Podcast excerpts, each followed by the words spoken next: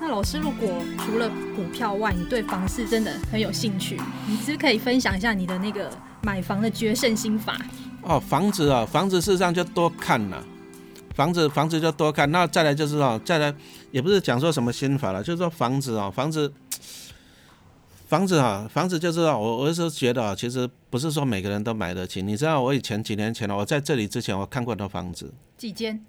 我就刚刚跟你讲的松涛苑也看过嘛，然后在国看国美国美建设，他就带我们去新力区去看那个基地五百平的，我也忘记叫什么名字了。老师都看好贵的房子哦。然后华固在南港，就是南港那一栋叫什么我也忘了。那那次去还是他们老板的坐车载我去看的啊，但是那个哦那个很红哦，那个很红的。然后他他陈老师这个已经，他连那个行路都不用做，就卖完了，就全销完了。哎，他就是都找自己的客户嘛，对。啊，我其实我印象最深的就是我一次跟一个建商，一个建商他的经理跟我讲，他说他在讲我，我印象最深啊两句话了，啊，他的第一个就讲说，第一个他就跟我讲说，穷人哦用时间换钱，嗯，什么叫用时间换钱？你你看台北市还有多少蛋壳区？对不对？嗯，你说我们北投区算蛋白区嘛？对，我们外面还有蛋壳区哦，各位蛋壳区哦。那蛋壳区就是这样哇，那你搞不好每天上班两个小时，下班两个小时，嗯，那你这样，你用用时间去换钱嘛？嗯嗯嗯，你你要付出那么多的时间，你就是换比较便宜的房子嘛？那有钱人呢？啊，信义区一平两百万、三百万买呢，对不对？那有钱人是这样，啊，老子有钱嘛？嗯，我用钱换时间，啊，我下班就回家了。对不对哈？所以说，第一个我就是觉得说，哦，就是说，第一个建商跟我讲说，就是这样子。你穷人你不得，你只要用时间去换钱。但是有钱人他不会觉得房子贵啊，他反而觉得时间宝贵，所以他宁愿用钱去换时间。这第一个。啊，第二个就是建商跟我讲一句，我都一直记得。他说啊，陈老师，现在五千万的房子比较好卖，五千万呢？五千万呢？哎，你如果说一般，啊、你如果一般上班族啊，你如果一般上班族给你年薪一百万好了，对不对？啊，你扣掉什么吃喝拉撒，你存存五十万，存五十万好了，五千万你要一百年，一百年。嗯。哎，可是建商我就那算算算五千万，哎，其实也有道理哦。为什么五千万？你你想想看，比如说你说像台北市房子好了，对不对？平均我们平均抓，比如说一平七十万，要不要？要。啊，一平七十万。那如果说你买个六十平，其实六十平很小呢。六十平很小，嗯、扣公社之后是，你知道吗？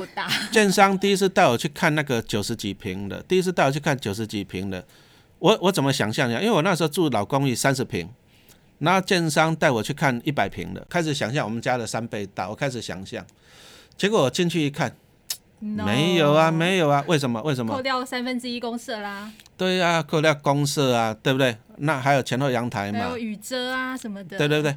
而且我去看，我说看他哇，那个三十平，我看九十几平，我一看，顶多我家的两倍大而已啊，嗯，对不对？好，那现在就碰到一个问题，就是说你一般的人，就算你买六十几平来讲，你真正使用空间才多少？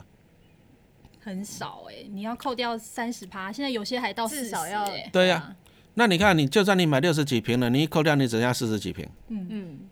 四十几平，那你看，你一个客厅，一个一个厨房，那你看这个主卧室啊，万一你有三个小孩嘞，你你你就算你生的多的话，你表面上你表面上你看到六十几平的房子，可是你如果隔四房看看，那根本就不能住人了。嗯，没错吧？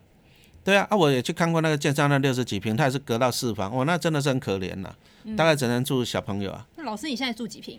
哎，等下去参观去啊，这个叫秘密了。哦，好，这个叫秘密了，只有我们知道。但是老师一直都有透露，他有三个小孩。所以说哈，我们就这样子讲，就是说，打通。为什么建商会这样讲？就是其实你六十几平的房子啊，你你以为六十平几平很多，其实你盖个三房就差不多了。讲真的，三房就差不多了。嗯。哦，啊，你如果再小，你就三房就有困难。那你要看啊，你看他房价一平七十几万，那你房子买六十几平，你乘起来就要五千了。你要买停车位呢，你要装潢呢，嗯，对不对啊？所以说讲真的，台北区真的是大不易啊，大不易啊，啊，大不易，这这没办法啊。但是，所以说你如果说你如果说碰到这些困难，那你只有只有几个选择。第一个就是蛋壳区嘛，就像我住北投，有时候常常跑去淡水那边看电影嘛，淡海新市镇嘛，啊，看夕阳嘛，对不对哈？就就常常跑去那边去逛一逛嘛，啊。当然，那种蛋壳区的话，就是说你你比较低，像之前之前不是一瓶还掉到一字头的，有曾经。对啊，那一瓶掉到一字头，你就可以住大房子，啊，公社也都还不错，啊，但是问题是你就要用时间，时间，换时间，对不对？那有的人就说，那有的人就说啊，那我就选择住老公寓嘛，啊，老公寓平三四十万，我住个三十几平嘛，啊，当然。使用空间是大，因为老公寓公设比大概就五趴而已嘛，啊，但是你又要你就要承受一个楼下楼下住户那种干扰嘛，我们以前都经历过嘛，嗯，对不对？楼上这边嘣嘣嘣嘣嘣，穿个高跟鞋跑来跑去，狗在那边跑来跑去，隔壁夫妻吵什么都听得很清楚，都都都经历过。啊，但是问题就是说你你没办法，因为你就是只有那么多钱，啊，所以说你就只能这样子选择了，你你看你要住，好啊，当然我们还是建议大家就是说，其实我只是分享我自己的经验呐，就是说。我们过去二十几年就是啊乖乖的就住老公寓嘛，啊老公寓就全家挤嘛，对啊也是就是就老公寓那种漏水什么我们都经历过了，嗯。啊住户很复杂我们都经历过，啊但是好处就是说我们就是利用啊节省支出房贷的时时间了哈，啊帮自己啊滚个一些股票了，啊滚个一些股票我们拿股利再来缴缴房子这样子，所以说其实啊其实房子要不要买，我是个人是觉得你一定要买。啊，只是说先后啦。你如果一开始你买了，那你把你所有的支出全部都卡死了，那你没办法去改变你的未来。所以说有时候我比较建议就是说，哦，其实现在不是都有什么三十年房贷？有啊，四十年都来了。哦，三十年哦，那三十哦，我比较倾向一个东西，就是说，其实我自己也是数学老师嘛，三十其实你就把它当做十加上二十啊，上面一个都十加上二十，他为什么要办三十年？为什么不办二十年？因为二十年缴不起呀。嗯，因为每个月的负担太重，对不对？你如果说你，比如说你贷款，你贷款你三十，你二十年你缴不起，就说像我学校这个老，以前学校这个老师哦，啊，他夫妻也是都是老师嘛，啊，他的时候就跟我讲说，哎，学长，我他说我现在都没有钱，我说怎么可能？你夫妻两个都公务员，怎么没有钱？他就跟我哎，他说每年房贷，每年房贷要缴八十万，我说你你什么问题啊？他说贷款两千多万买房子，我就给他算怎么可能？他说三十年，因为他如果说这样贷款，他如果二十年一定要缴一百多万，缴不起。嗯，所以它变三十年，嗯，对。那有时候我常常在讲说，有时候东西就是说我们要去思考了，就是说，你如果二十年缴不起，你只要去办三十年。那可是我的想法是，你的负担就是三十年了。那我反而我把它变成这样，三十把它变成什么？十加上二十。那什么叫做十加二十？我们刚刚就举了一个例子来讲呢，比如说啊，比如说你如果说你前面十年，你把你的钱本来要缴房贷的钱啊，假设比如说六十万好了，好不好？哦，假设六十万，假设你把你那六十万你要缴房贷的钱，对不对？你拿去投资十年嘛？啊，你投资十年，我们就拿台湾的股票零零五零做例子就好。零零五零过去十年的平均报酬率大概九点五多了，接近十趴了，我们就抓。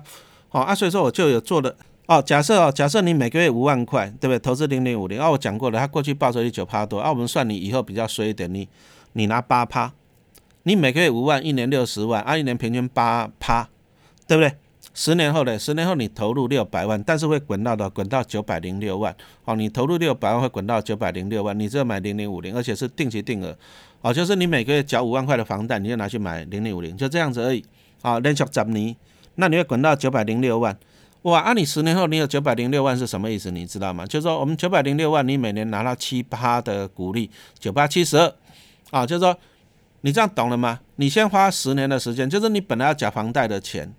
好，你本来要五万块交给房贷的钱，你每你拿去投资股票，嗯，好，啊，你连续十年你是拿去投资股票，十年后你投入六百万，啊，你会累积到九百万，那你就有一笔九百万的零零五零在那里。啊，如果说每年八趴的报酬，哈，他过去统计八趴的报酬，九百乘以八是多少？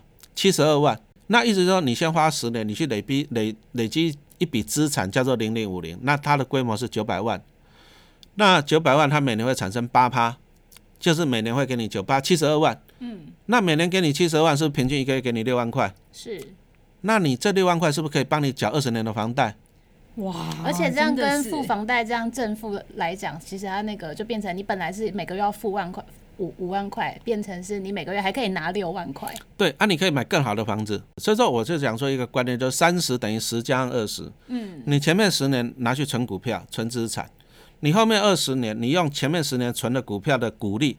啊、哦，他赚的钱去帮你缴后面二十年的房子，你会不会轻松？有人帮你缴啊？现在年轻人不是我缴不起就回来缴，爸爸妈妈我没有钱帮我缴，那我们只是自己存股票，我们自己存股票嘞，那你自己存的股票，股票就会帮你缴了嘛？那其实还有一个最大的差别，还有一个最大的差别，你如果一开始你三十年房贷你买下去，三十年后你只有一间房子，但是你前面先存十年的股票，你二十年后，你后面二十年买房子，你三十年后，你房子也有了，你股票也有了，你退休金也有了，有了哇，三赢的局面呢？啊啊，所以说啊，所以说这个就是啊，三十等于十加上二十啦，啊啊，所以说你你说要不要买房子？其实我讲实话，我自己感觉啦，哦，你有自己的房子是不错了啊，但是就是我们还是觉得说，你如果说花三十年、四十年，你去付房贷，我刚才已经讲过了。